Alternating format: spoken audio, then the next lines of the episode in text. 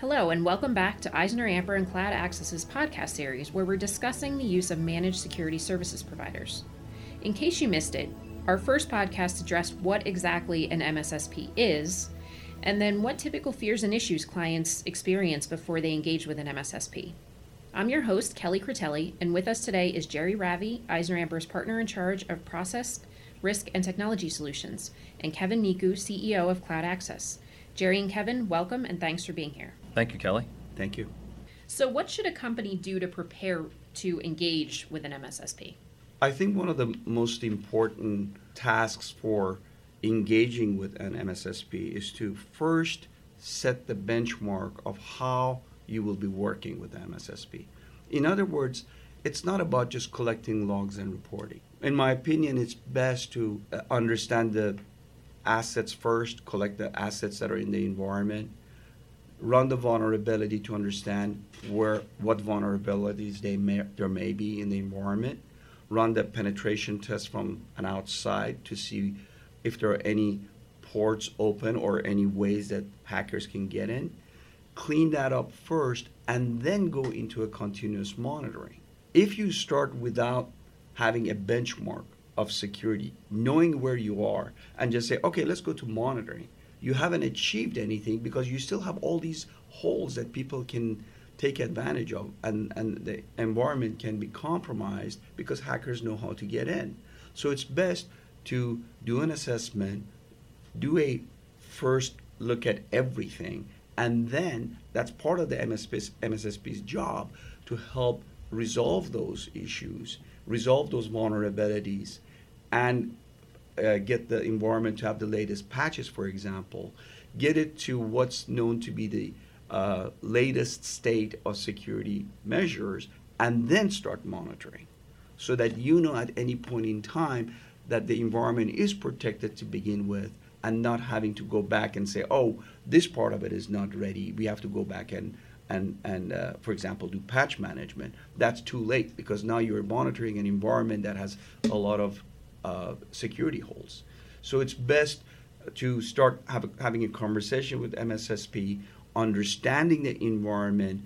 The customers should help uh, partner with MSSP to get that environment ready, set, and then go with the monitoring.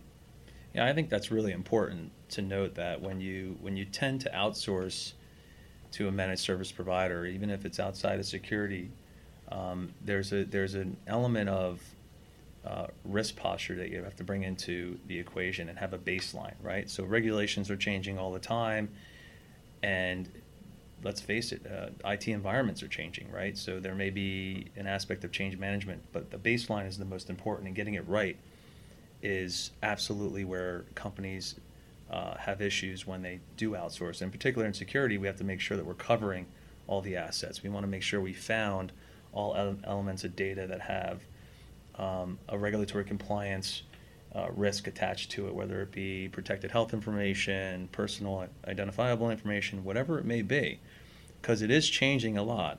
So get it right the first time, have a plan, and start looking at it from um, after the baseline. Start looking at it as a change management function that, in essence, the MSSP will be allowing for the change uh, to occur as you change. So it's not like you're going to miss anything. The key is it'll already be in the process uh, when you engage with that MSSP. So that's important to note. And also making sure that on a regular basis that we're um, looking at it in terms of dashboards. So when I sit in a chief audit executive role, when I'm working with audit committees, you know, they don't want to see this this same report in essence that I showed them last quarter. They want to see what's changed, right? So in essence, we can bring that in as soon as you engage with the MSSP.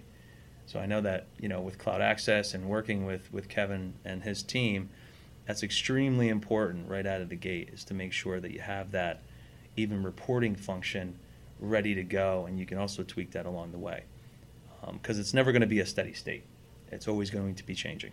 You know, certain aspects of security monitoring must have, such as regular vulnerability scan, regular pen testing, and as you said, the ability to understand the change of IT landscape and picking up what has changed, the change management that you mentioned. It's really important to have that because Could you imagine having a server that was added that's critical, but it's not part of the, uh, you know, you don't detect it, you haven't run asset discovery to figure out if that, uh, if that asset was added, and let's say that it was a uh, credit card database that was sitting on that server, and all of a sudden you're not monitoring that, or you, you're not looking at the vulnerabilities on that particular server. So you've, you've, you might have a situation that particular server could be compromised, and that's the, the issue. Not knowing, not having the continuous change management and monitoring of that. So MSSP should be able to actually detect that, bring it to your attention, and be able to also monitor it on a regular basis to detect any threats. For example, if you're seeing a lot of traffic going to that particular server that was just added, you might wonder why do I have so many source IPs or uh, devices trying to reach that particular server, which was recently put into the environment. That's what the monitoring will do. But if you detect it and if you know that asset exists there, as you said, then you could do the change management on that and correct any vulnerabilities on that particular asset. Right. I mean, just bringing it back full circle. I mean, in essence, it's you know what you're saying is you start off by closing closing down all the gaps, making sure that's um, done right from the beginning, and also putting a baseline and change management process in place along with continuous monitoring. Absolutely. And that's really key. Yeah, absolutely. Yep. Jerry and Kevin, thanks for your expertise and this great insight, and thank you for listening to the Eisner Amper Cloud Access podcast series. In our next podcast, we'll be addressing what kind of reports a client should expect to receive from their MSSP, and then what they should do with that information. We hope you'll come back and join us. In the meantime, visit EisnerAmper.com for more information on this and a host of other topics.